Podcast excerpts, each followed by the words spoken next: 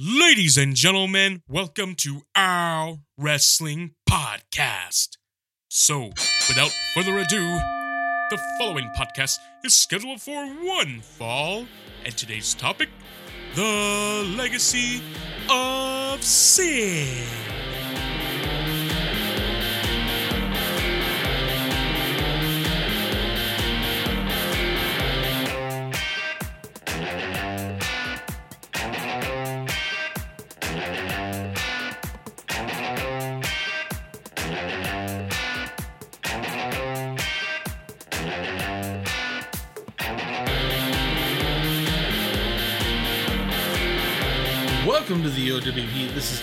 Wrestling podcast. This is Dave along with Jess.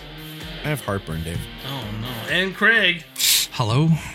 bringing you our perspective on the world of professional wrestling. No inside sources, no ties to the industry, just stories from the diehards, sharing opinions with you.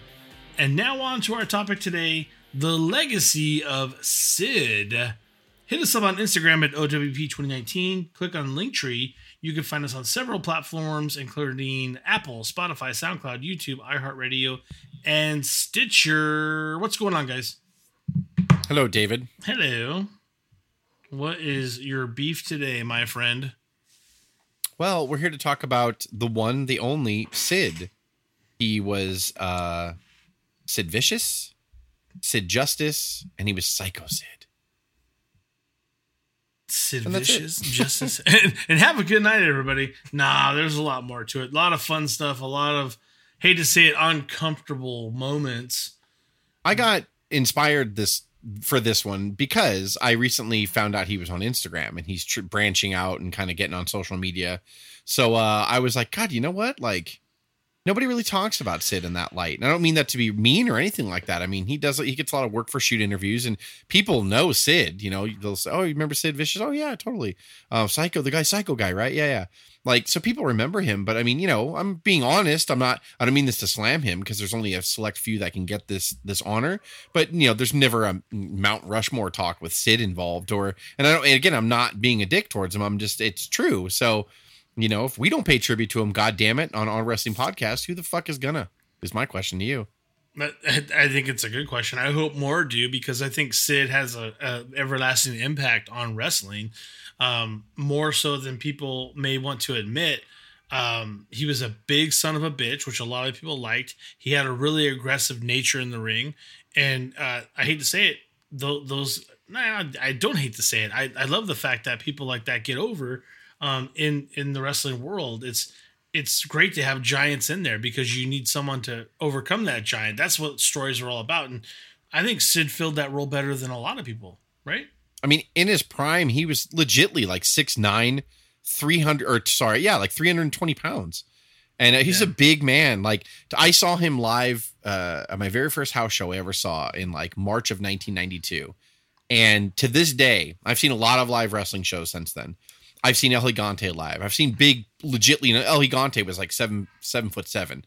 But Sid was the biggest, like, proportionately correct person I've ever seen, if that makes sense. Like Yeah. El Gigante was lanky and just had really long legs and all that, and he was a marvel to see. But Sid, like it- he was proportionate, meaning like everything looked relative. And like you, I was midway up in the arena, and you could see the size of his traps all the way up midway in the LA Sports Arena. He is to this day the biggest human being I've seen, like in relative where everything was relative to his body. If that makes any sense. It does. Yeah. Like it, it's he's as big as he is wide as he is tall, whereas Brock Lesnar is more is too wide for his height.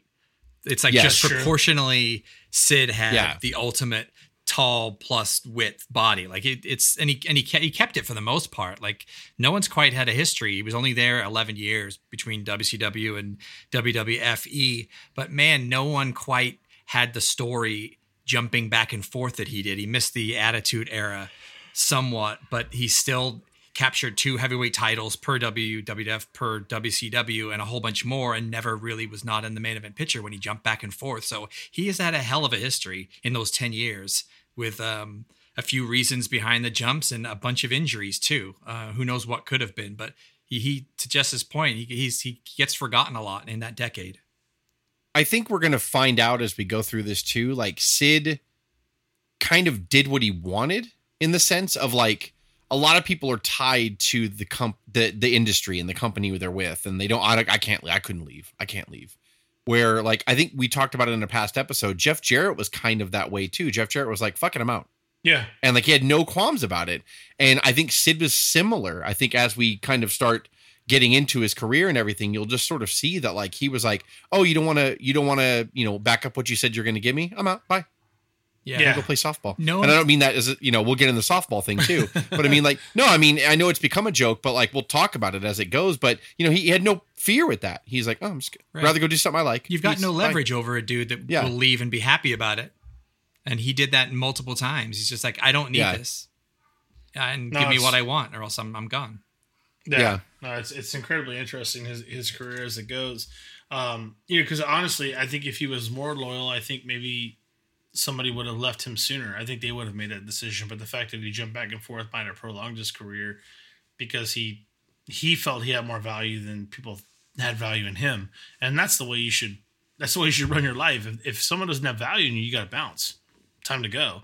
And it's funny about wrestling itself. I, I think some guys don't do that, and they wait for the they wait for the piper to, to call and oh shit you're releasing me what the fuck I, i've been nothing but loyal to you but no, nobody cares no, nobody cares about that. Look at look at the people like drake maverick. Look at look at all this talent that's being released from wwe right now. Like oh i was loyal. No they don't they don't care. They don't Yeah, care be about that. loyal to yourself. yeah and sid was. I think sid was loyal to himself more than most if not the most loyalist person to himself that i could think of in the wrestling industry right? So let's jump in to the beginning of Sid. He actually entered the sport after an encounter with Randy Savage and Lanny Poffo, which, by the way, people don't know that they're brothers, right? Those are those are brothers. I don't. What, what is their? They are the Poffo. They are Poffos, right? They're all Poffos. Yes. So, uh, they. I think they met. They saw him at a gym or something way back in the Yes, day. yeah, and they saw Yeah. how big he was. Yeah, they're like, that's a big son of a bitch. We got to recruit this guy. Um, he began his career in CCW, which was a Southern promotion, as Lord Humongous. Right? Anything to say He wore about like that? he wore like a Jason mask. oh my god. Yeah, he's like a Uh, masked guy.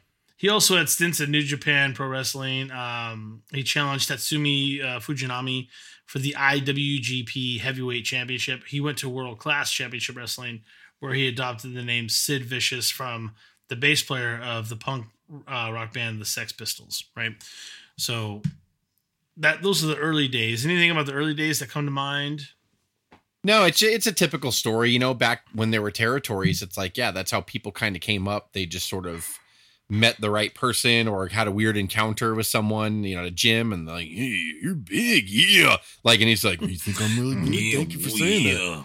You're a big son of a bitch. Yeah. He's all, "Thank you for saying that. I appreciate it." No problem. I appreciate you.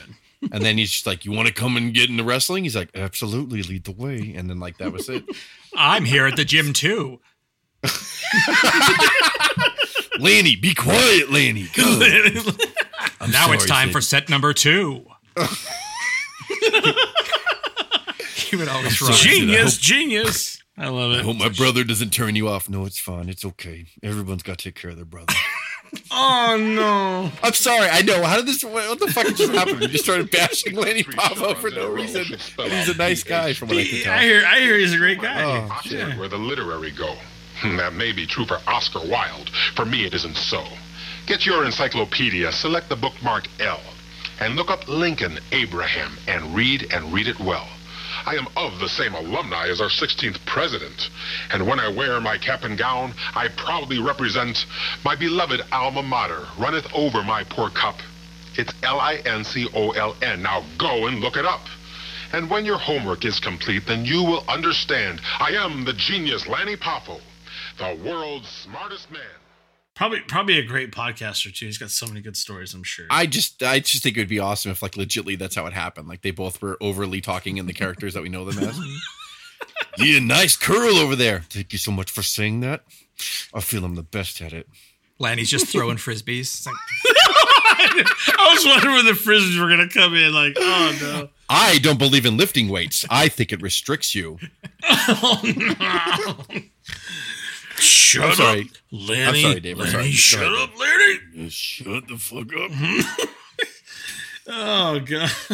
And we get we get to the NWA WCW days. He entered uh, those arenas in 1989 and was quickly paired with Dan Spivey uh, to form the tag team of the Skyscrapers. Managed by Teddy Long, Sid also began using the power bomb as his finishing move, which was perfect in my mind. A power bomb from that kind of height shows so much devastation. So as long as he doesn't hurt anybody, which we can, I'm sure we'll get into. Uh, their most notable feud was with the Road Warriors. Um, so I mean, those that's a that's a lot of girth in that ring with those four guys, is it not? Would you estimate probably close to a thousand pounds? Yeah, it was pretty. I would say the most notable match, if you want to go back and look at it, I want to say it was Halloween Havoc '89, if I'm thinking right. It was the Skyscrapers against the Road Warriors and like a street fight or something like that, and just seeing those two, all four of those assholes like standing next to each other, I'm like, good God, this is ridiculous. Like they always said that WWE was laying out the Giants. I, that's weird. Go back and look at Yeah, that was, that was a lot. That was see a the lot size of, of these uh, fucks in the ring. That was a lot of prime cut beef right there, my Yeah. Yeah, I was Jesus watching Christ. um, Skyscrapers versus the Steiners, and I think their last match they had before Sid was injured, and the Steiners didn't even treat them like they were big guys and couldn't get off their feet. It was just everything um, started with a Steiner line and a throw, at like a clothesline right over the top. They just beat the living tar out of each other. They were, and you would never know that the Skyscrapers were supposed to be this huge team against the Steiners, and they didn't look it. It was just, Oh, they- they oh actually- they- man. They uh, they Plus, too, them. unfortunately, they were like in this land of NWA slash WCW where they kind of they they liked big guys. They, they knew, but their top guys were always the you know the six feet tall, two hundred and twenty pounders like Flair and stuff, and they respected work rate and wrestling more. But that yeah, when they would put these guys in the middle of the card, they wouldn't treat Sid or Spivey for that matter as like you know the giants that they should have been. Um, they like Craig said, like Steiner's had them off their feet like often and regular. Like you know, it's like wow, God, like you got you got to book him a little bit better. But I know Dave will keep going on here, and Well, yeah, there spe- will be there will be better pasture for Sid. Oh, sure. But speaking of the Steiners, Sid uh, suffers a broken rib and punctured lung uh, at the hands of the Steiner brothers, and that caused the split of the Skyscrapers team. So, probably uh, that sounds like a really shit thing to happen, but it was probably the best thing for Sid to happen. Uh, I think we all realize that Sid is much better as a singles wrestler and just a giant, and we'll kind of get into that. But after recovering that, Sid was named the newest member of the Four Horsemen on May 11th of 1990. He was brought into the group to be the muscle, neutralize. Read it. Read it out loud. read it out loud, Dave. Now, I'm, I'm trying. I really. Uh, when Je- I feel like Jess leaves me notes and he just throws it in. There. He's like, Dave, Dave can't get through this. He just, there's no fucking way. Um, want you to read it. Yeah. but it happened. He has to neutralize RoboCop at Capital Combat pay per view. That was a real thing. it happened. it happened. So. Vince was always so seamless, right, at getting mainstream attention. You know, like he did the obvious stuff, like get celebrities for WrestleMania and shit. WCW and NWA were like, what if we get RoboCop? Because I guess somehow, like the Turner Broadcasting folk, like I don't know if they produced the RoboCop, the original RoboCop movie, or something. Uh, I think Orion was the first. I'm fuck. I I could be wrong, but like they they produced the RoboCop movie, and so Turner was a part of that, or they were partners with them, or something. So they were just like, why don't we bring RoboCop? And I think this was to promote the sequel, if I'm not mistaken, RoboCop Two. So they legitimately had a guy dressed as RoboCop at their Capital Combat pay per view that was going to protect Sting. So they they had this cage for some match. I don't remember what it was for, and it was supposed to be for JJ Dillon to go in the cage and get elevated above the ring, like they do with managers who interfere too much. They're like, you know what, you're going to be in a cage and suspended above the ring. So they had the cage down there. Well, the Horseman came down and they bullied Sting, who was just healing from his knee injury, so he wasn't very mobile. So they put him in the cage, and RoboCop legitly walked out and bent the bars and let Sting free. So originally they brought Sid in to neutralize RoboCop, which I don't even know what the how the logistics work for that, but that was originally why they put Sid with the Horsemen because you know WCW can't get out of their own way and have like a long term plan for somebody. They were just like, we'll make him a Horseman because he got to fucking fight RoboCop, and then the bookers went to sleep, and like that's what happens in WCW. So yeah, that's that's what that shit factory was, and I had to put that in the notes because god damn it, it's real and it happened. it fucking happened, Dave. is putting their foot down as the mighty enforcers of the NWA stand all for freedom and take aim at the bad guys. Capital Combat 90 with special appearance by RoboCop, See Ric Flair act as executioner when he defends his world heavyweight title in a death-defying cage match with total package Lex Luger. The Steiners use SWAT team tactics as they strong arm Doom. Norman and the Road Warriors take on the Tough Guys in a six-man tag team rumble. And the ultimate showdown between good and evil. Sting. So, someone had to tell Sid in the back, um, well, RoboCop's going over. He's like, that's He's fair. He's going to bend the bars. He's like, I, he's like, I'm getting a check, right? I can't bend the bars. That's, right. You can't bend the bars. That's fine. Yeah. Because RoboCop was in Um, the key art too, and on, on the the VHS box, and but it was called Capital Combat, so it was too many stupid try to themes. Just whatever. Yes. Just call it RoboCop's Revenge or whatever. Capital. It, it was dumb. RoboCop opening. I And it the- wasn't- guarantee, it- all, the all I point gotta is say it- is it's Kevin Sullivan's idea. I guarantee it. the point probably I'll blame it on him. Like the the point is is like it was it wasn't Sid's fault. You know, I don't want it to seem he was put with the horseman, which is totally not like he didn't belong in the group. And I don't mean that he wasn't like worthy of it as far as his stature was concerned, and he was learning his craft for sure, but he just didn't fit that group. Why? Why would Sid not just be a monster heel on his own? He doesn't need a group. He needs He he, doesn't. he needs a he Or- needs a, a a mic for him. He, he needs a Or if he was the star, in other words, they were going to bring him in the Horseman group and kind of keep him in there for a year, and then afterwards he was just like, you know what, like I don't like what you guys do. I feel that we should be fighting for good, and then like they're like, no, you shut your mouth, Sid, and then they turn him face. Boom, there you Yeah. go. Like that's a great idea, but alas, WCW just doesn't it's know what they're it's doing. WCW. They don't know what to do. I watched the Wrestle War match um, today, and the four horsemen come down, and Sid just looks a completely separate part. Doesn't even look like he's part of the horsemen. Yeah. I don't remember whether the entire run looked like that, but from today, I was like, no, he doesn't even at least not even making any attempt to gel with them or be a horseman. Well, it, just feels like never looked nobody. right. Yeah, nobody was sold on it, including him. Right, is what you're saying. Like they weren't sold Yeah. on the idea. It was like he was forced in there. But Dave, I want you to read the next set of notes because this is going to show that how wrong I am and about how much effort they put in behind the push of Sid. Just got nailed. The Rock didn't leave the ring. The bell has sounded. Anderson rolls out of the way. I don't think they can call him for disqualification because Luger did not give Ole the opportunity to leave the ring. Yeah, and only now calling Vicious over to say something. Then when he turns around, look at that clothesline. He's got him in a clothesline. He's got a pin. I can't believe it. The total package just nailed Sid Vicious. Clothesline. Read it. Okay, I'm reading it. This is, you know what, Sid, if you're out there, I'm sorry. I'm, Yeah, I'm so- read it. I'm fucking, I am sorry. This is horse shit. Maybe Um, no one's read this to Sid. I'm just saying. I. I'm just. This is bullshit, Sid. Okay, his first televised match since the injury to the Steiners was a 26 second loss to U.S. champion Lex Luger at the Clash of Champions 11. Years after doing a shoot interview, Sid would claim he was being punished by a booker, Ole Anderson, for playing softball during his rib recovery. And what's interesting about that match is Ole comes down to the ring with Sid.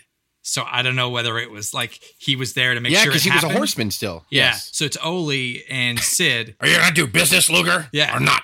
And it was Sid, are you gonna do close. business? But he did it, and I think in reading and listening to Sid shoot interviews and reading about him, he didn't mind doing the job, like as long as you treated him fairly. It, that's when he would jump. So, I, and he never said he had any issues with, even if it started out like this. He, I think, believe he said like, whatever. If that, what the fuck? If you, that's what you want to do with me, great. Just pay me. Yeah, you want to like- squash me against Luger? Fine, just give me a check. Ridiculous.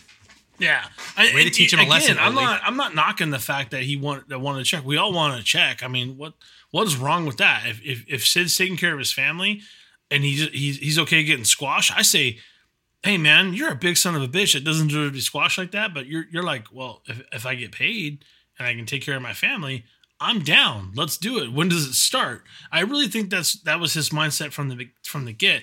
I, I feel like we're being a little bit of a sympathist towards him, but I, I think a lot of wrestlers wouldn't do that. You know, especially someone of his size. I, I would be like, well, why? Why are we doing this? You would you would want to question it, but maybe there's some naivete there. But also the fact Sid just doesn't. Not that he doesn't care, but he's like, well, did the did the check change because I'm getting squashed? No. Okay, fine, let's go. You know, But I- fine, yeah. Ole got mad. Well, you were playing softball. You could have re-injured yourself. Well, you could re-injure yourself in rehab, if I'm not mistaken, right? Because in rehab they have you do strain you strenuous shit to make sure your lung capacity's back up. And hey, all you know that. what? I can pull You my rib again taking there. a shit. I could take a shit Yeah. and pull it. I mean, but I mean, but I mean, my point is, is your rehab. It could be just as you know a, a cause of you re-injuring something than fucking going out and playing softball and just trying to be active. What the fuck is Hon- wrong with that? Honestly, softball is probably the best way to rehab in that situation. Like, Yeah, what are you and do you doing really- that's strenuous? Do you really think Sid played defense in baseball, like running and jumping and shit and sliding for the ball? No, he's fucking six foot ten. He's Last not time gonna I fucking do checked, that shit. the, you Yeah. know, softball ringers don't do that. They just try to swing Yeah. the fences and trot around the bases and have a beer, you know, which is probably what he enjoyed. What's wrong with that? I don't understand. Like, Thought you playing softball. Lure, get in here. and I'm, I'm sure Ole was in the fucking greatest shape of his life at this time too. No, Ole was eh, eh, Ole's known to be like a fucking human sauerkraut. Like that's just Ole's fucking legend. He's always been in a pissy mood from what I read from people's biographies, and you got to do it his way, and if you don't, you're wrong. And yeah, that's just he's one of those guys, Ole. Hmm, well, that's sounds like a piece of shit. Whoa, but Whoa, wow. whoa, hold on. His I two was just about biggest to say. what? Go ahead. Sorry. Go ahead. No, His two biggest matches as a horseman were versus Sting at Halloween Havoc in October of 1990 and part of the War Games match at uh, Wrestle War pay per view in February of 91. Uh, shortly after that, he and the Horseman would uh, part ways very amicably. Did I say that right? Um, did. What, what, how was that match with Sting, by the way? Um, it was good, but let me tell you. So I heard Sid on a shoot interview say so they announced him as two-time WCW champion. He said, "I have to correct you. It's three. and he cited this match as him actually winning the title. Let me tell you, I'm sure Sid was full of you know what, and he knew he was full of you know what. But if Sid ever listens to this, you are not three-time WCW champion. Don't trust me on this. You're only mm-hmm. two-time champion because what happened at the end of this was again WCW booking." So Sid's in there and they're finally treating him right. He gets a title shot against Sting. What they do was they end up spilling to the floor. The horsemen come down at the end of the match. They distract Sting. Sting chases them to the back. Then Sting comes out with ropes tied around his wrist for whatever odd reason. Sting runs back in the ring, gets in the ring, goes to pick Sid up for a body slam. He can't get him up. Sid falls on him. One, two, three. We have a new NWA heavyweight champion. No, we don't. The real Sting runs out and confronts the imposter Sting in the aisleway, which is Barry Windham in makeup, um, who was a horseman.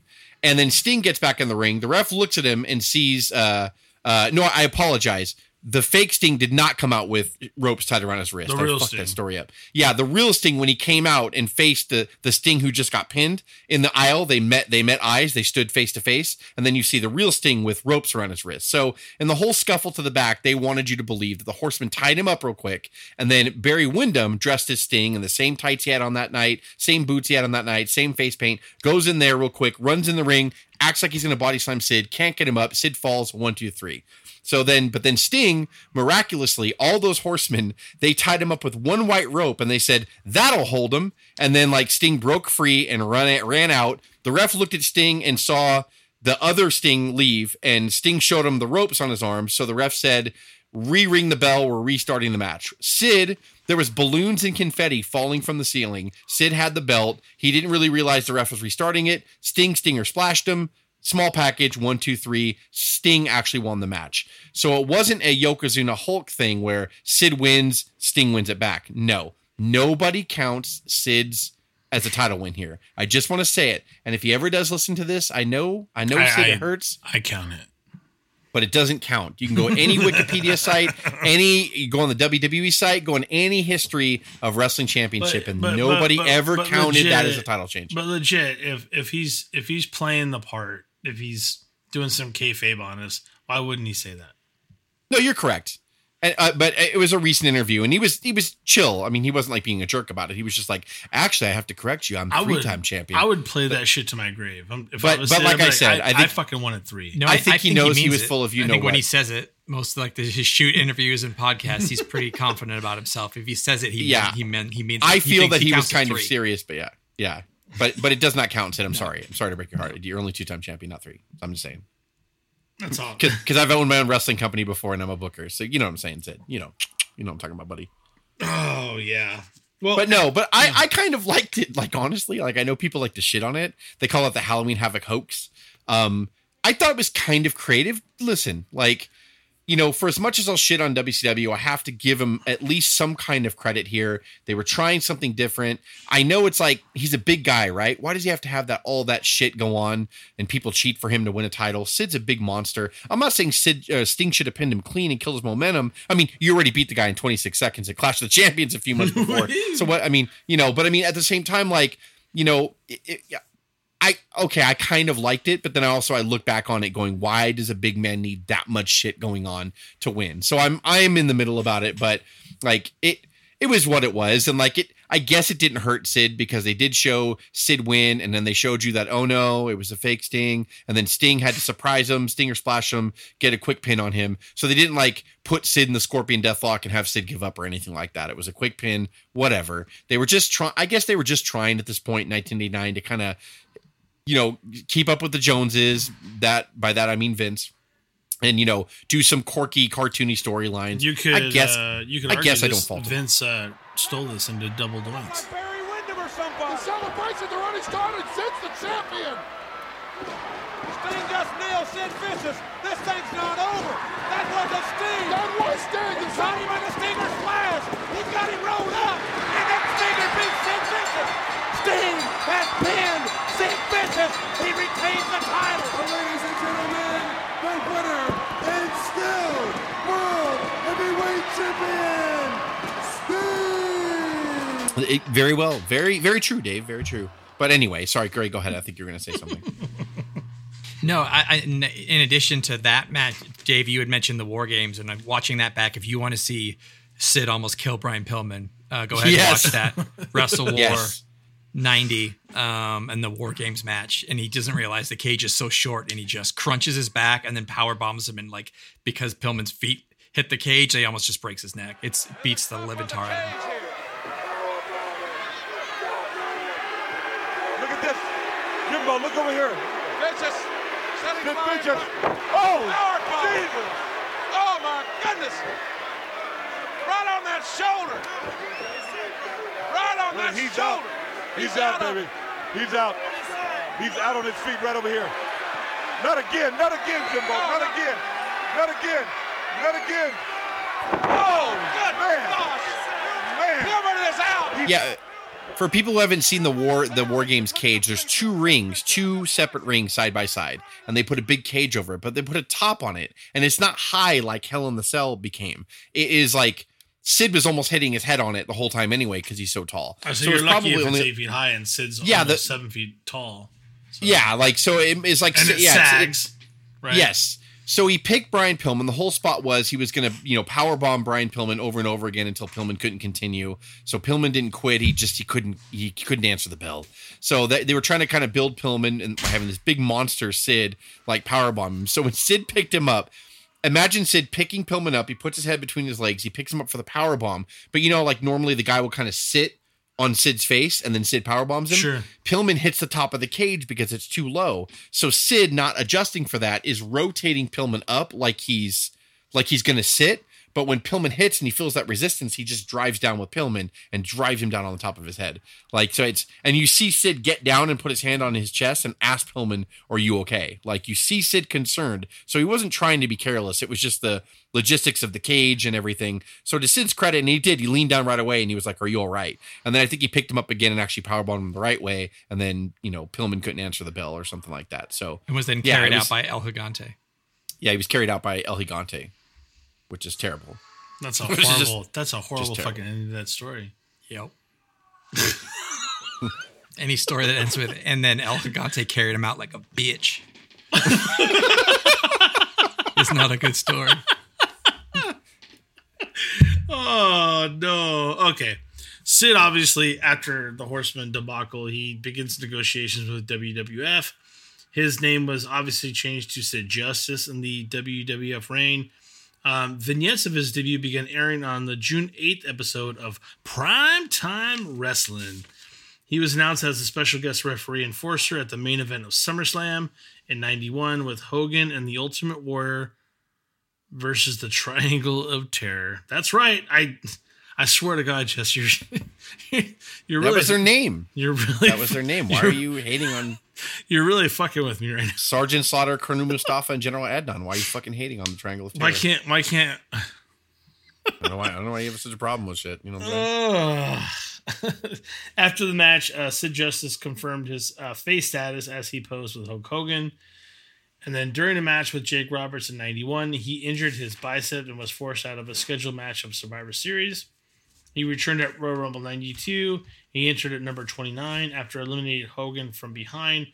Hulk grabbed Sid's arm and allowed Ric Flair to dump Sid over and win the match.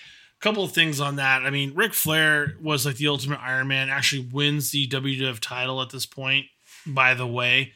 Um, it was up for grabs.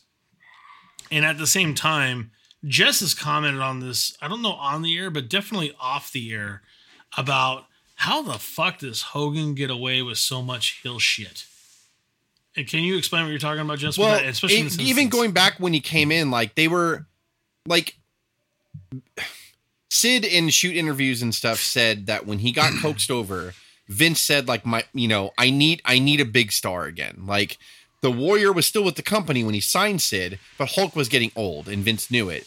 So I think Vince is like I still I need another face. I need somebody that's big, you're big, that looks larger than life. You definitely look great. Your body looks awesome. Like Sid looked like an awesome comic book character come to life.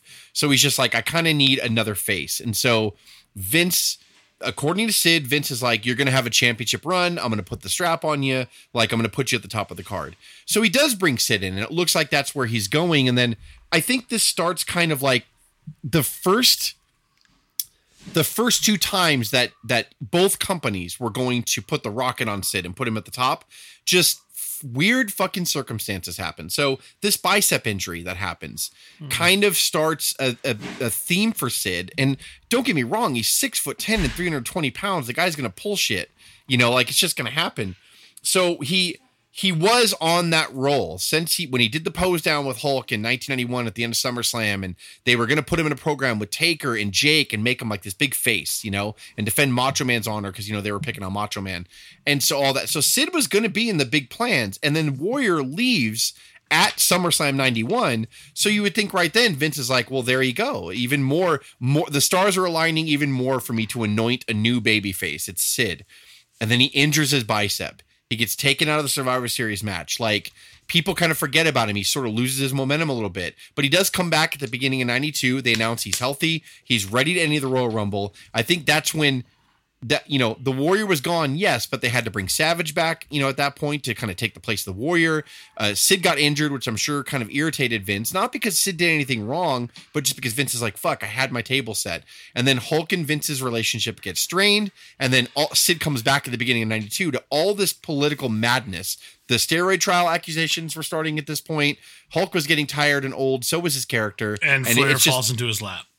Yeah, and Flair came in at right around the time that Sid did anyway, and it was just kind of like this whole thing where Vince didn't know what to do. So Vince's big thing after the Royal Rumble is okay, um, I got to turn him heel because at that time, I'm pretty sure I'm not sure what time he would know this, but he would know the Warrior's going to come back at WrestleMania 8. So I got my baby face back. Hulk's going to leave because they were, you know, arguing like children.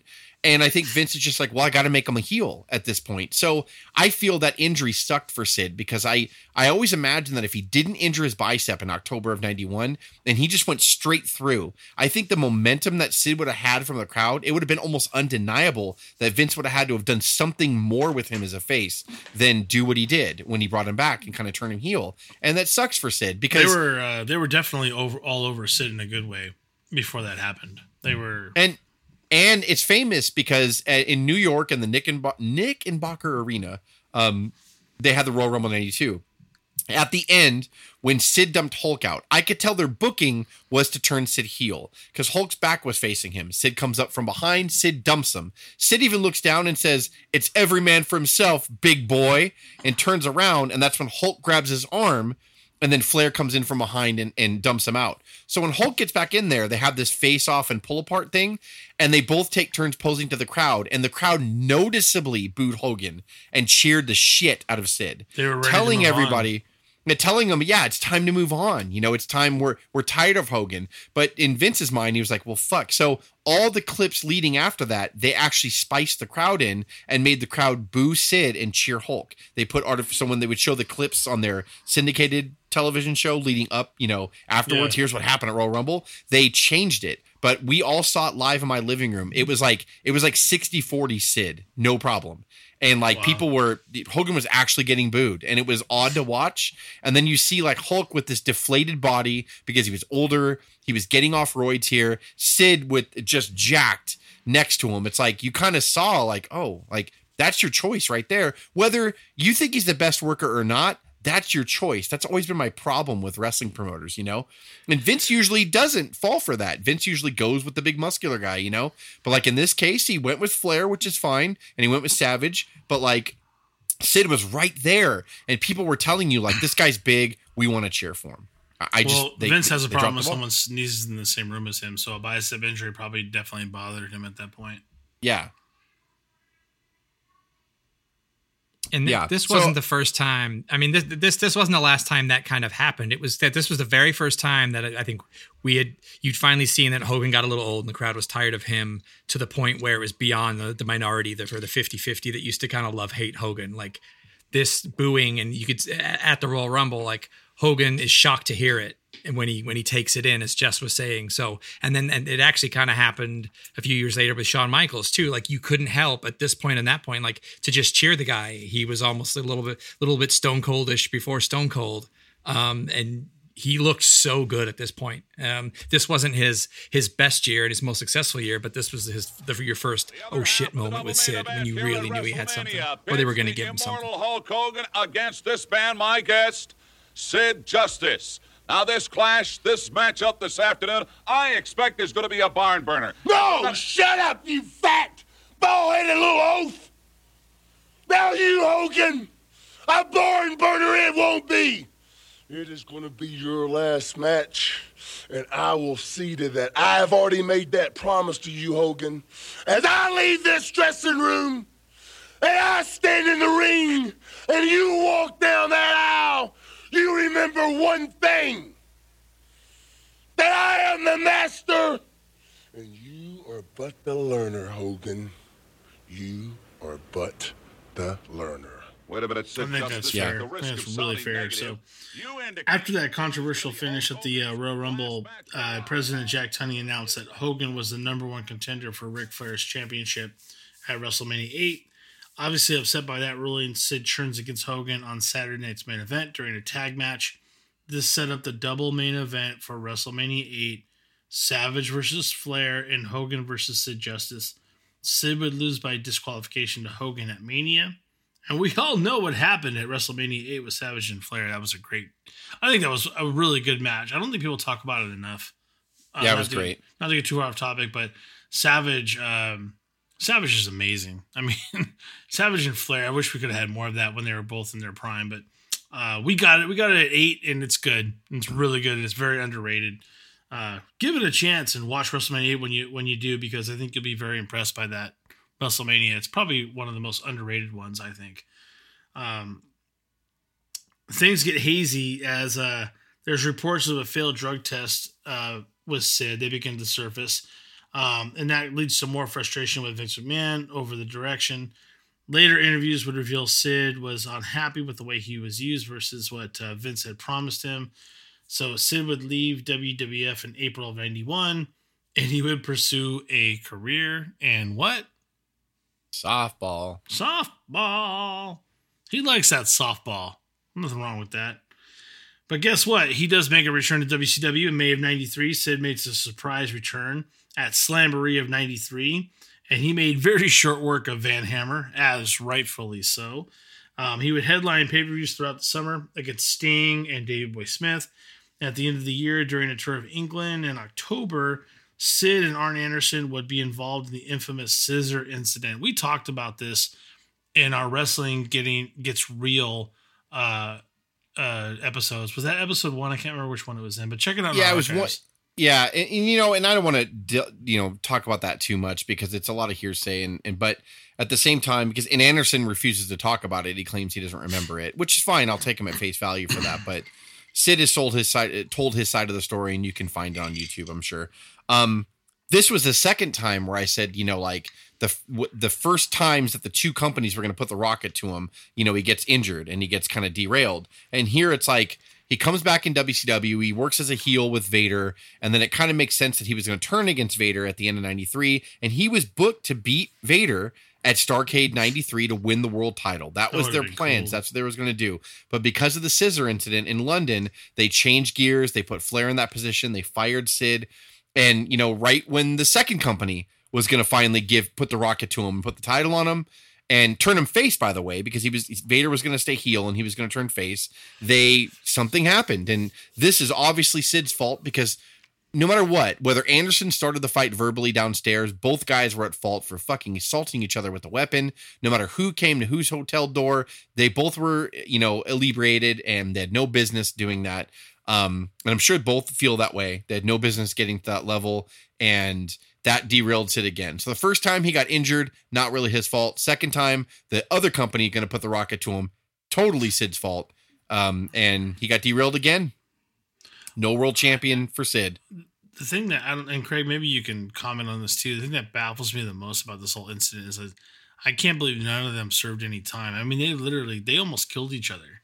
The the amount of wounds on on each other, it, it's in the what total in the 30s and 40s. I mean, so many stabs and and issues. I mean, um, you know, Vader even uh, cites a moment where he said he put his thumb and and I can't remember if it was arms or I think it was Sid's stomach to stop bleeding. That might be an exaggeration, but there's blood everywhere. I mean, there is absolutely there's it, it is it is a horror film of blood and it, it, throughout this room in this hallway of this hotel and I it doesn't even sound real. I'm right, Craig. I mean, what do, what do you I mean, just briefly give us your take on that. I mean, The Office tends to frown on attempted murder. Like, there's no way. but was, Arn Anderson was, kept his job, and yeah, apparently he brought I, the scissors. I'm yeah, just saying. I mean, I love Arn Anderson. I love me Arn Anderson. Don't don't fret on that. I'm not, you know. But I mean, I'm sorry. Go ahead.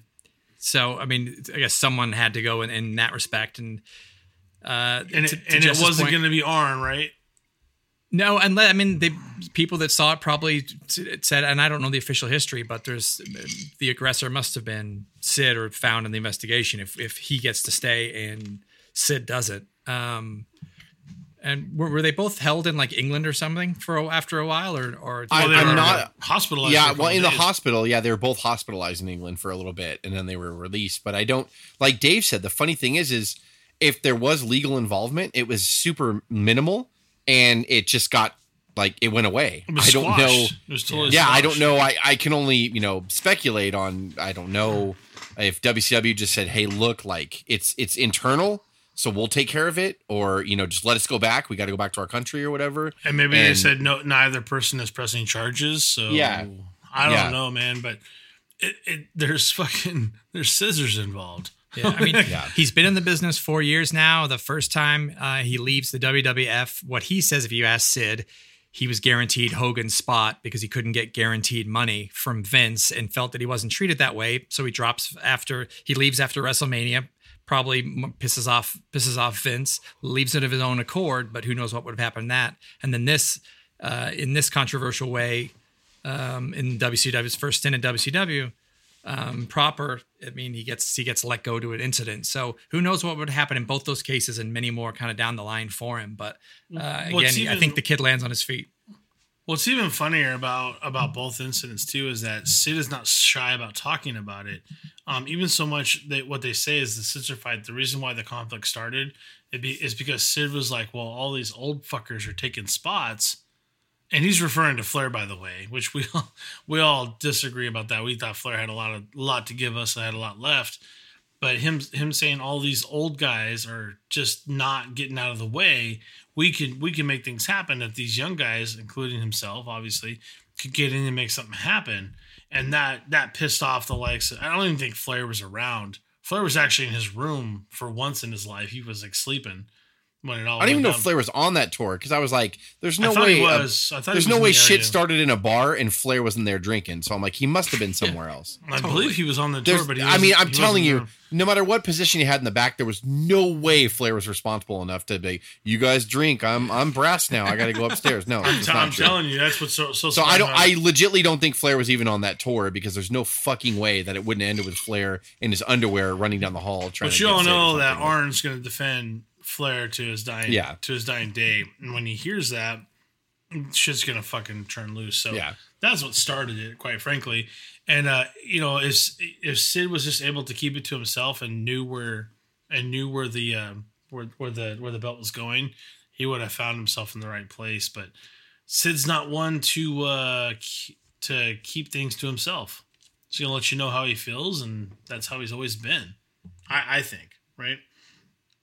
So, um, he would headline. Let's see. Let's sorry. Let me go back. Um, Sid was terminated following that incident. He was booked to face Vader at Starcade. We already talked about that. He returns back to WWF after a brief stint in the USWA with Jerry Lawler. He decides to come back. He uh, faces Shawn Michaels' bodyguard under the name of Psycho Sid. Who was that bodyguard? No, he he was Shawn's bodyguard. Oh, he actually was Shawn's bodyguard. Yeah. Oh no, my bad. Uh, but who was he? And he was facing Jerry Lawler at the time, or No, he let he just did a brief stint in USWA and then he returned to the WWF Oh, as. Shawn Michaels' bodyguard under the name Psycho Sid. So he was just made to bring in heat uh, at Yeah. WrestleMania 11 between Diesel and Shawn Michaels. Oh, because Yes, Diesel yeah. had had already turned. yeah, face. Diesel Diesel was uh, painfully the champion at this point. That's right. That's great. Hmm. Good stuff. After Mania, Sid churned on Shawn Michaels, enjoyed the Million Dollar Corporation. He feuded against Diesel for the WWF title uh, for some of the summer of 95.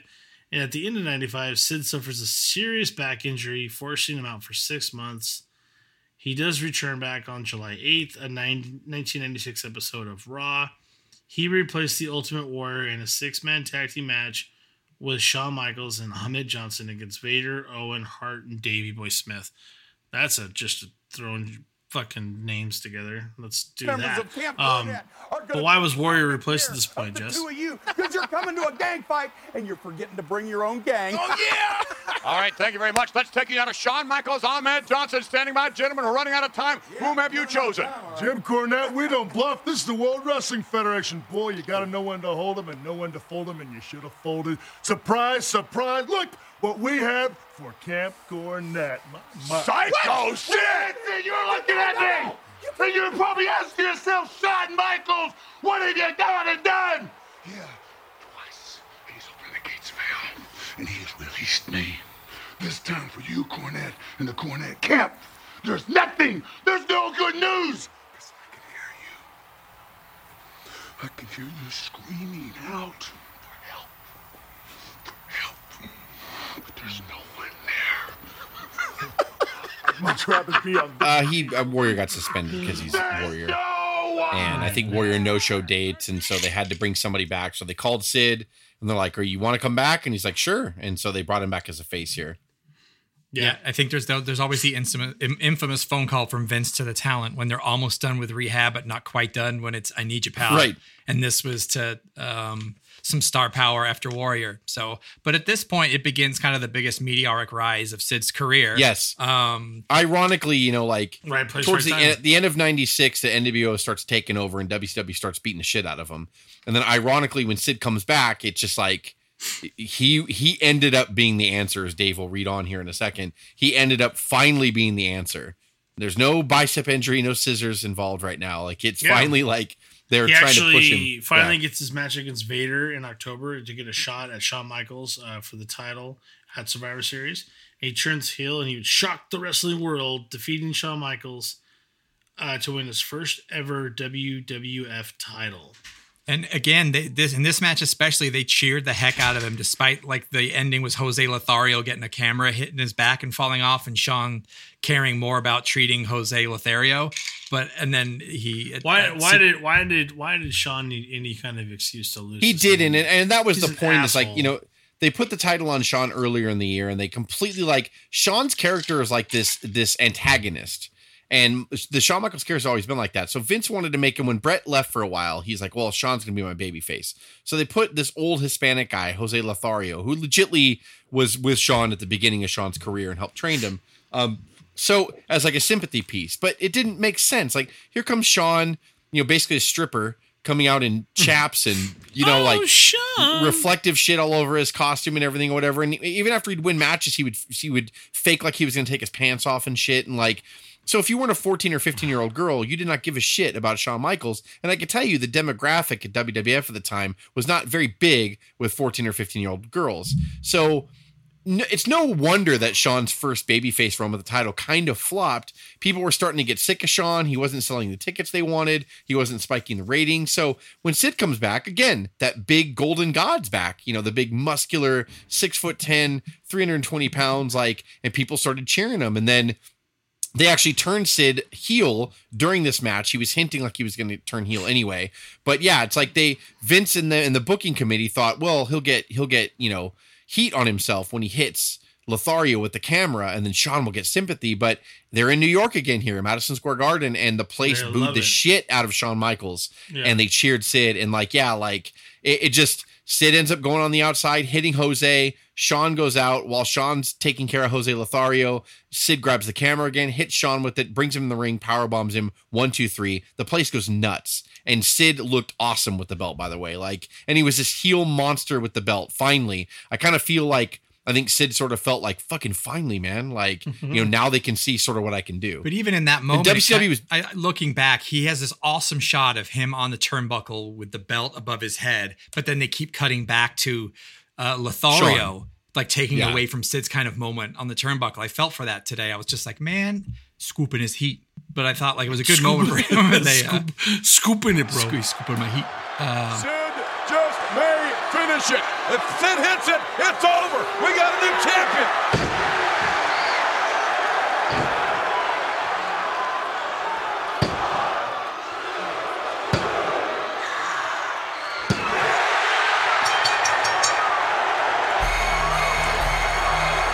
I can't believe it. But yeah, it's like I know it's kind of silly, but as wrestling fans, don't you like part of the appeal when we see a wrestler with a title? We're like, that wrestler looks really good with that title. You know, it's it's a weird thing. Wa- it's a weird Warrior thing. was like that. I hate to say it. Warrior was that. He Yeah. looked great with the title around his waist. Well, and, and it was, all, it, yeah. Certain wrestlers, when you see them with titles, you're like, wow, like it looks great with them or whatever. Sid looked awesome with the Winged Eagle title, like he looked oh great. my god, this fucking perfect. and and you know Vince had to take a gamble here because WCW was at this point NWO had only been in fruition for about four months, but like they were putting the fucking boots to Vince, and the, ti- this the point, title wave was coming, man. yeah, so like. NWO, WCW had already kind of started being number one every week here, and like it was just kind of like he, Vince is like, I got to do something, right? So the whole thing was really just to kind of put heat or give Shawn the shine again, basically. So they he beats you know Shawn at '96 Survivor Series, and then in Royal Rumble of January in Shawn's hometown of Houston, Texas, in the Alamo Dome, um, Shawn was scheduled to win it back, uh, and he did. Yeah, that was in February seventh of. Um, I'm sorry. He, uh, I'm sorry. He lost the title to Shawn Michaels at Royal Rumble, but then he would regain it back from Bret Hart actually on the February seventh edition of Raw. That's fascinating to lose a Well- title on a televised show of Raw. Shawn lost his smile, you know, at this point. So literally, that's what the whole thing was like. Vince was trying to put the Sean, the shine back on Shawn. He's always loved Shawn. God, even when Shawn fucks him, he fucks him. Like, we and talk about this all the time. fuck. I mean, he always liked Shawn. He, I think he always said. I heard on Bruce Pritchard's podcast. He, Vince always liked Shawn because Shawn reminded Vince of Vince when he was young, cocky. You couldn't talk any sense to him, but he just had all the talent in the world. Well, whatever. Like he, Vince bowled so many people over in favor of Shawn. It's disgusting. But um, but yeah, so the whole thing was for Sid to win at Survivor Series. Two or three months later, he would lose to Shawn. Somehow, this is supposed to rejuvenate Shawn's, you know, character. Then Shawn finds out, oh, I'm to lose the title to Bret at WrestleMania 13. No, fuck that. I lost my smile. So he faked an injury, lost his stupid smile, goes away. So Vince is like, well, um, title's up for grabs. So they have this in your house in February of 1997, and it was called a Fatal Four Way. It was Vader, Taker, Austin, and Bret. Bret ends up winning the WWF Championship that night. It was vacant. Um, he put the smile back on the belt on live. He just drew a smile on the belt, and then uh, so the smile was found. And Bret wins the title for the fourth time. The next night on Raw, fucking Sid wins the title back because Austin comes out and fucks with Bret and causes Bret to walk right into a power bomb. One, two, three. Sid, just like that, is two time WWF champion. Whereas before, bicep injuries, scissors were flying everywhere, and now he's fucking two time champion. It's kind of cool. He was in the right place, right time.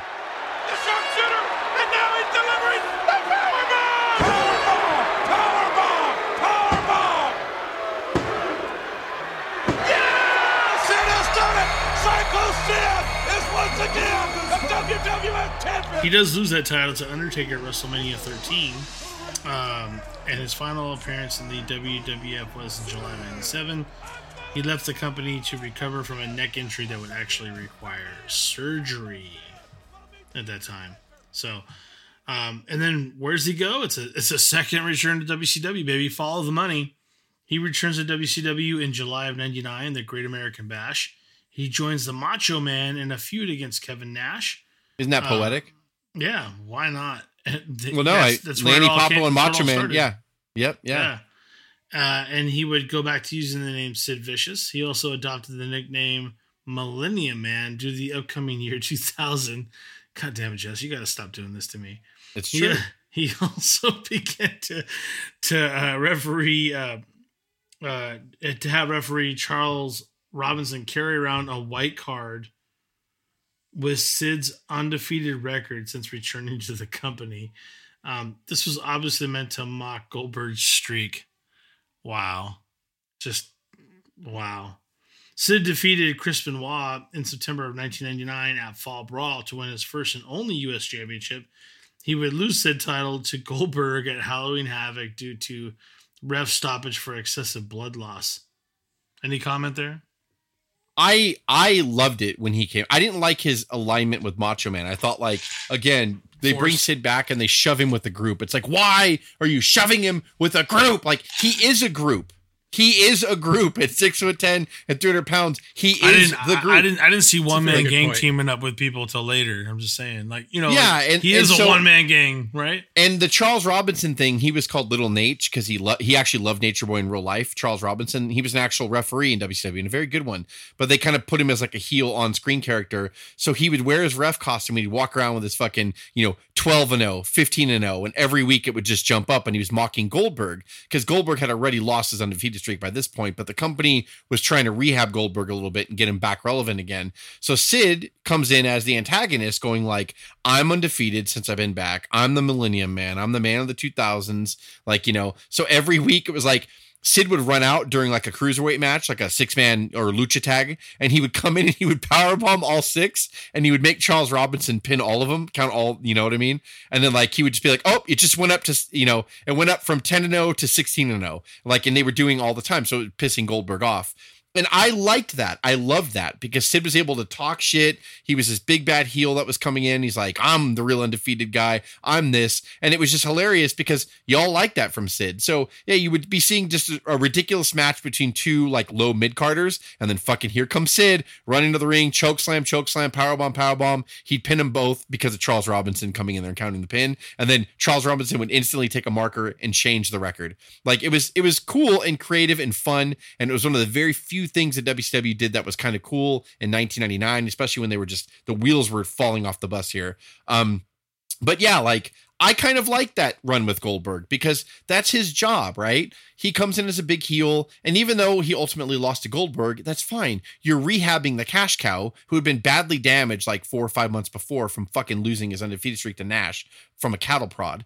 And so you're trying to rehab him. Sid comes in, cool little gimmick, little mocking towards the undefeated streak, little cool nickname or whatever, and gets in there. I had no problem with it. I thought it was fun. I, I did. Like,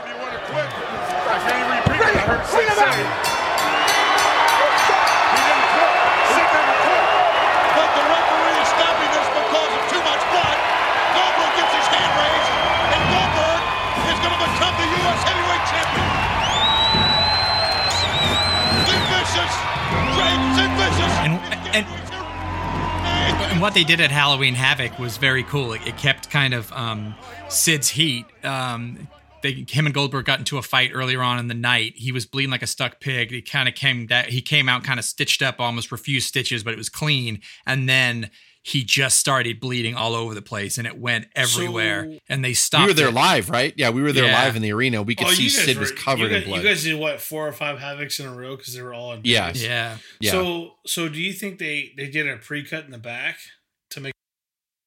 I don't know. I think maybe Sid might have bladed himself Yeah. when he was out there. And but- all he had to do was reopen it in the ring. It, it wasn't bleeding Yeah. when he started. That's but what I I'm think a couple punches you- back on it. Yeah. Um, and it was opened again big time.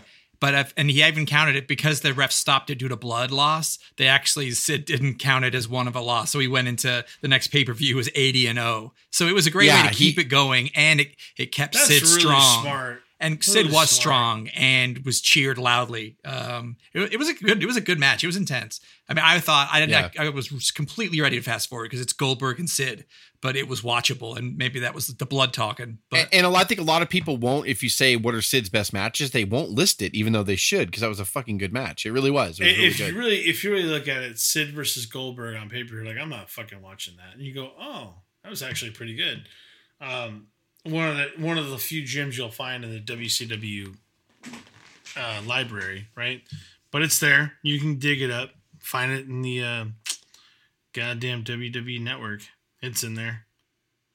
Uh, he like I said, he would claim he's still undefeated. He would lose a rematch against Goldberg at Mayhem pay per view in November, and then uh, 2000 is kind of a blur, right? We have some, we have a lot of booking issues, committee issues, um, executive changes in WCW. But on January 24th of Nitro, Sid would defeat Kevin Nash to win his first WCW World Heavyweight Championship. Only to have the commissioner, who's also who? Stupid Kevin. Marvin Nash. The guy he lost it to, to strip it from, saying, nope, wasn't good. So, do they count that one, Jess? They do. They do. No, they, they, yes, they do. Yes, they do. Sorry, yes, they do. I'm say they do. Yep. He would win the title back in a short time later, holding it for 76 days before being stripped again by Russo and Bischoff. They stripped all WCW titles and hit the reset button on the company. And his, your notes are literally "fuck me."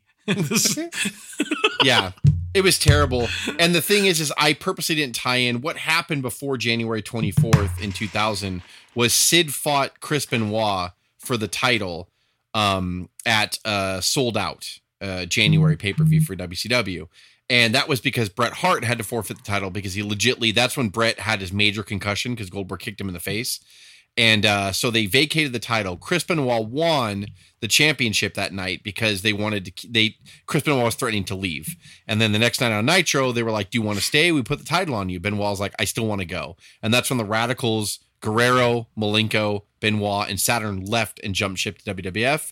So they were stuck with Sid, and they were just like, "Well, we're gonna put the title on you." So Kevin Nash and the bookers at the time were like, "Wouldn't it be great heat if, uh, you know, you win the title and then I strip it from you because I'm commissioner?" It's like, no, not really, but you're gonna go ahead and do that anyway. So fuck me is totally appropriate at this because it's just Dave. You'll read on, just read on, and Craig and I won't say shit. It's maddening. Okay. When you literally write "fuck me" in the notes, Jess, you have to understand what you're doing to me here. I'm just, I'm just saying, like this. Now I know it's purposeful at this point. You're like, this is so good. I can't wait for Dave to read this. But anyway, in late 2000, Sid would begin to challenge Scott Steiner for the WCW World Title on January 14th at the Sin pay per view. Uh, Sid would face Jeff Jarrett and Scott Steiner in a three way match.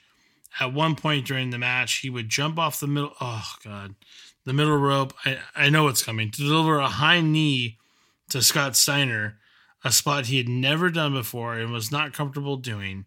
But Steiner was just out of reach, so he needed to end up trying to do a big boot. When he landed, he broke his left leg in half, snapping both the tibia and the fibula. The break was caught on live pay per view and was considered by many as one of the most horrific spots um, that you can find uh, ever caught on camera. Um, a 17 inch rod was put in Sid's leg after after a two hour surgery. Uh, guys, um, before you do comment, I, I just got to tell you personal experience. I actually broke my fibula in, I want to say 94, 95. Um, I was in a soccer match and I was kicked in the leg. I literally tapped the the ball away right as this guy was ready to shoot on goal, and his entire impact of his of his kick hit me right in the fibula, and I only splintered the fibula all the way around. I didn't I didn't break it and move it. I I cracked it to through and through, but didn't move it, and it was incredibly painful, incredibly painful. Um, this situation has got to be a hundred times worse. He not only he broke it, and his his entire leg shifts in a 90 degree angle if i'm not mistaken. It, it is it is every time i see it i cringe. Um you know the uh you know where where you know the surgery where god split you and sewed you up you know right in between?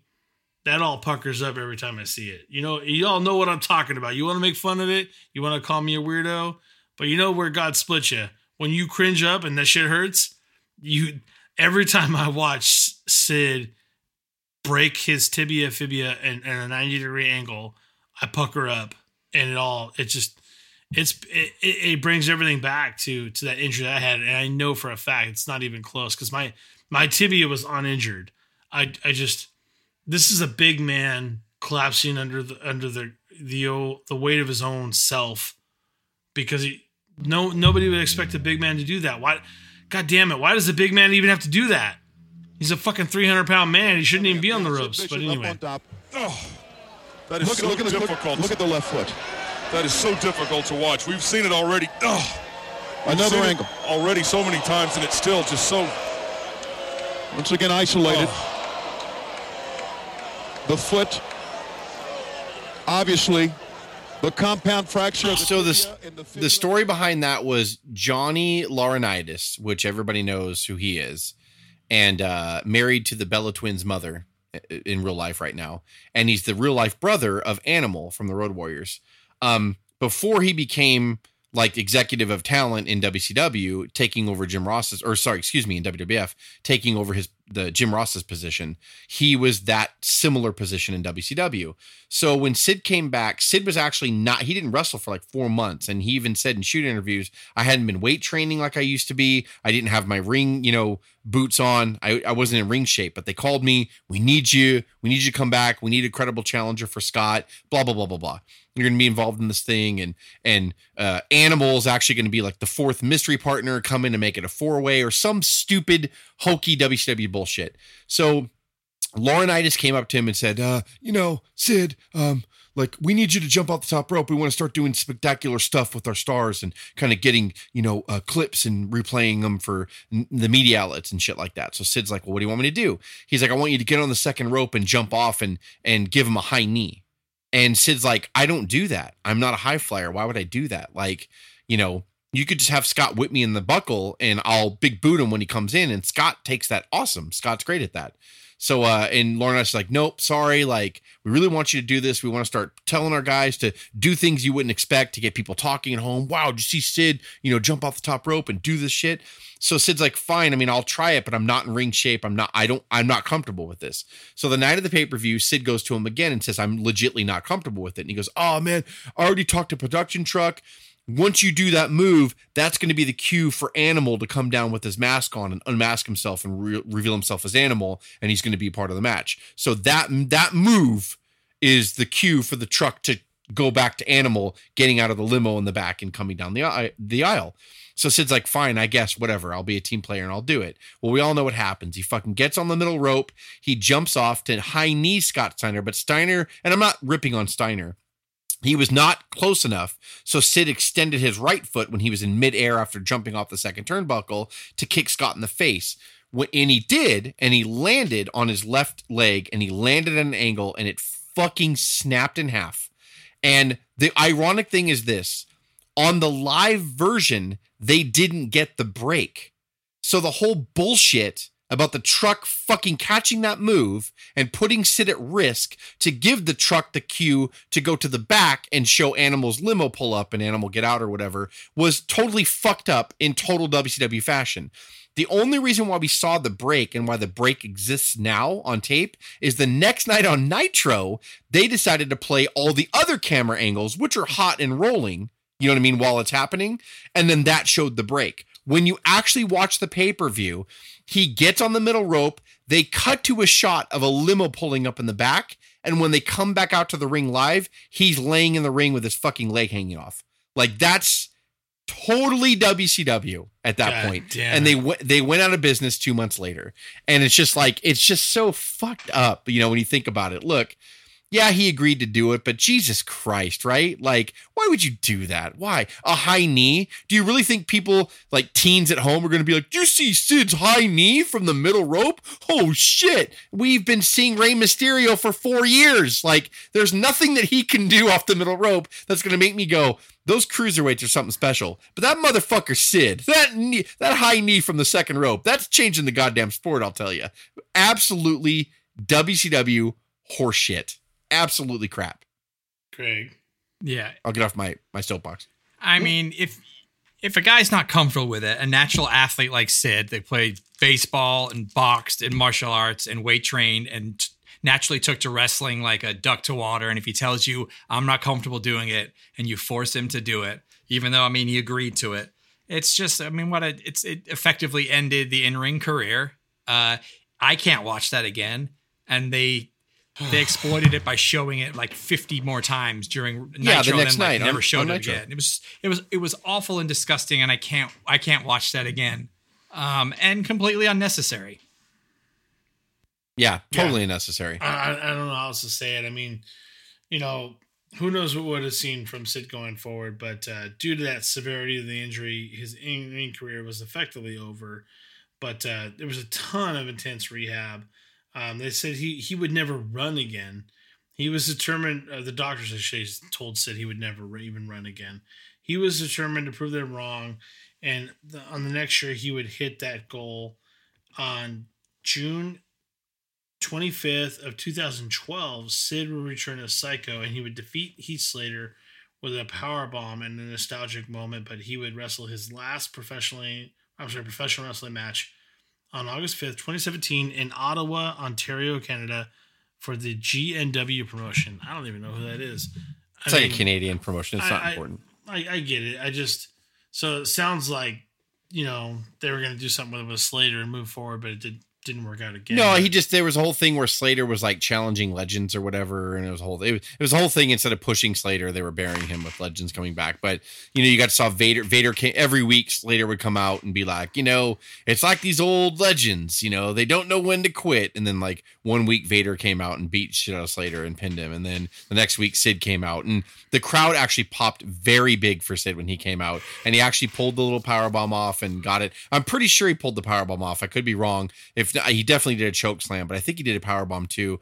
But to Dave's, what Dave said before is, yeah, the doctor said he was never going to run again, but Sid knew right then, well, fuck it. Like more important than weight training on my body, I'm gonna fucking, I'm gonna work out to where I can run again, and he did. And a year later, he was able to finally run again. You know, so that was a big deal. That's a major break. That's a major fucking injury when you're six foot ten.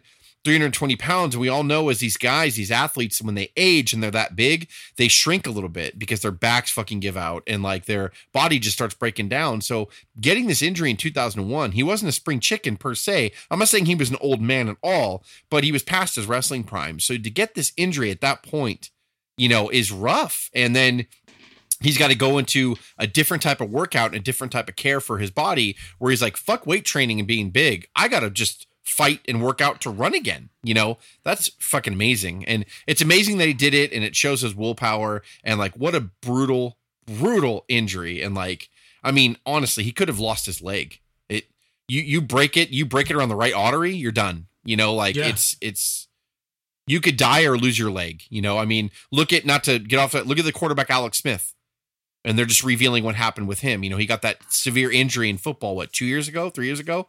So they did the the uh, operation on his leg, which was a severe break, and he got an infection, and he almost lost his leg and, and died.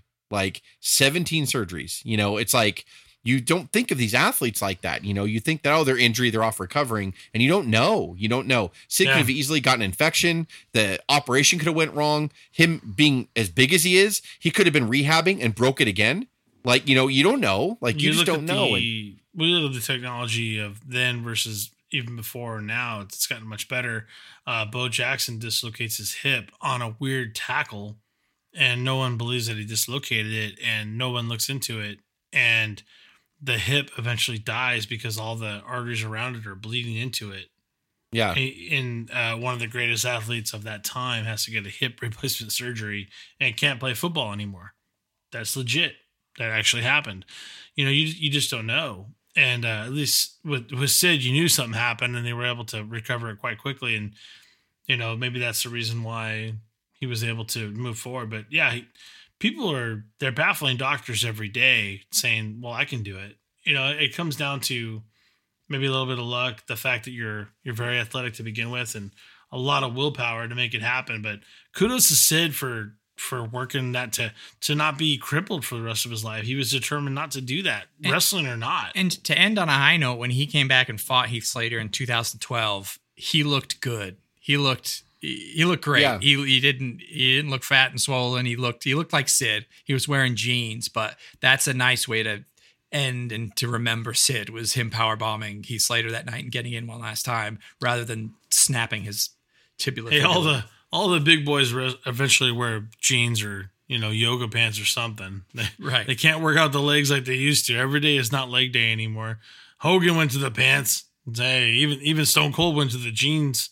Come on, you know they all had to and do it eventually. and before you get to the championships and accomplishments, you know, I think we actually at the beginning of this episode we said what we normally say at the end, and we said some really cool stuff about Sid. He did stuff on his own terms. He, I, in my opinion, he got falsely labeled a softball boy because, like, I, it's just he had no problem walking away and doing something he loved, and I think he was actually a professional softball player for like a couple years too, from like '97 to '99 or something. That's crazy. And uh, yeah, you know, he loved doing it and he had no problem being like, you know what? You don't want to use me the way you promised me? Yeah, bye. I'll see you in a little bit. And he did that no matter what. And for, you know, there was other things like the scissor fight and stuff that put a dark cloud over his career and stuff. But at the same time, like Sid always was a draw. He always came back at the right moment. And then when he came back in that four month vacuum, right? Like that from November of 96 to when he lost to The Undertaker at Mania 13 in March of 97, two time world champion, totally made up for lost time. I thought he looked awesome with the belt, goes to WCW. And even though WCW was in its dying years in 2000, he still won the title twice there. Not three, Sid, two. And um, I think that's like, and he won a U.S. title, an awesome U.S. title in 1999, which I enjoyed. And, you know, that run with Goldberg. Um, I think Sid did shit on his own terms. And I think Sid, uh, like a lot of people remember Sid. He was a big, imposing figure. His interviews were awesome, and we got to talk real quick about his flubs. You know, uh, there's a lot of famous Sid flubs out there. You know, one of them was the, you know, Nash, I have half the brain that you do, which was a promo he did on Nitro. and, uh, you know, there was a lot of Sid mic flubs or whatever, but people, I think, when they bring them up now, they fondly remember them. Another one was uh, he did an interview with Jim Ross uh, live on an In Your House. I'm pretty sure it was an In Your House. And they do an interview, and JR was, you know, Sid, you're about to go out there or whatever. And Sid starts to talk. He flubs. He's like, Can we start over? And Jim Ross is like, No, we're live, pal. And it was like crazy, like on a live. That's another famous Sid moment. And the other one was uh, after a cage match with uh, Bret Hart. Bret Hart went on this cussing tirade in the ring and said everyone in the locker room knows that he's the greatest there is, best there is, best there was, best there ever will be. And Sid comes down the aisle and answering that immediate question, he just yells out, I don't know shit. and like, yeah. So, but you know what? I take it as charm, right? You know, we we talk about the injury he came off of and everything, and like it's pretty amazing that he was able to run again and just just fucking walk, right? Like without a cane, you know, is amazing. Like, know and I know that you're only half the man that I am. And I have half the brain that you do. But we got to we. And try Yeah. to make me look like Well, you know, you, you know, we're talking about those flubs and we we remember them and you know we, we laugh at them. It almost sounds like we're making fun of them, but I tell you, as a as a wrestling mark, which is everyone on this podcast, we love finding flubs like that in anyone. Um, Hogan even you know has his moments of, uh, you know, what's the kids out, brother? You know, like totally fucks that up. I mean, uh, Owen says that's why I kicked the leg out of your leg, and we love those guys. I mean, you know, so so Sid having flubs on the mic, everybody does it. We're not making fun of Sid, um, but it's fun to go back and remember those things because those are those little inklings of like, hey, we know this is predetermined. we we we and we still love it. And those little things give us that that little nug that goes, "Oh, we're right." Yep. And, Another and promo it. Go ahead. I, I love of Sid is, and he it wasn't this was on purpose, but it was amazing. Is his promo before his match against uh, Hogan in eight when he starts off and calls Mean Gene, "Shut up, you fat ball headed little oaf," and he screams Yeah. at the top of his That's lungs. right. And then Mean Gene You gives fat, like a, almost kind of corpses a little bit and like looks over. Uh, to Harvey, like, what? Why, why did he say that to me? But it was. I watched that four times today. I rewound it back, and it was just stuff like that. It was oh, it was fun. yeah, Yeah, it's great. Sid was a great. He was a great character. He was really fun. So, Dave, I know you have the accomplishments and You, ha- championships. you listed kinda- most of them. We'll go through. He was ranked 16th in the PWI uh, 500 for 1991. He was ranked. Uh, I'm sorry. He was listed as the PWI Comeback of the Year in '96. He was the USWA champion twice, WCW World Champion twice, not three. W, not three, WCW US Champion once, and the WWF World Champion two times. Two times. Two times. he beat he and you know we never talk about his first run you know when, when he was in there in 91 92 he was in there with like hogan piper flair undertaker roberts macho man um you know like like he was in there with everybody he was kind of at the end of that first boom period where he first came into wwf and even before when he was in wcw he faced uh you know people like sting and he was in the War Games match. And then even after that, he beat people like Shawn Michaels, Bret Hart, Stone Cold Steve Austin. Like he faced everybody. Like he faced Vader. You know, like he faced everybody. Sid did. He was a big part of all those big names intertwined with Sid somehow at one point. No, I, I totally, I totally agree. I think, um, I think his career is greatly diminished. People want to, I don't know if they want to erase it, but they don't really, they don't see it as a huge impact on wrestling history. And he, he had that. I think he had that in spades. No, I mean, at the end of the day, He packed a lot into just 10 years when you think about it. Like, um, and who knows what would have gotten if not for that break, right? right. And he was a guy, the older I get, the more I respect people that kind of do it their own way and not afraid to like stand up to power, I think. And the fact that he admittedly never cared, he didn't have a passion for it like Bret Hart, and he wasn't a mark for himself. He just chased the money and was making a living and never got super overly invested in, in himself or worked himself into a shoot, as, as, as they say.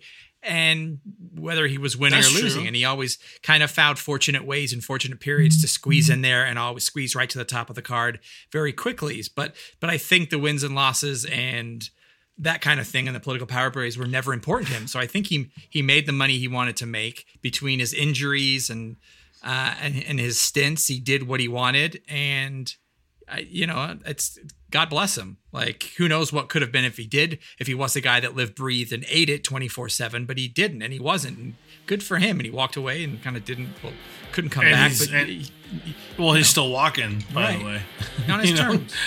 a lot of these guys aren't walking anymore. They, they take it too hard for too long, and you know they don't they don't make it through. So, agreed.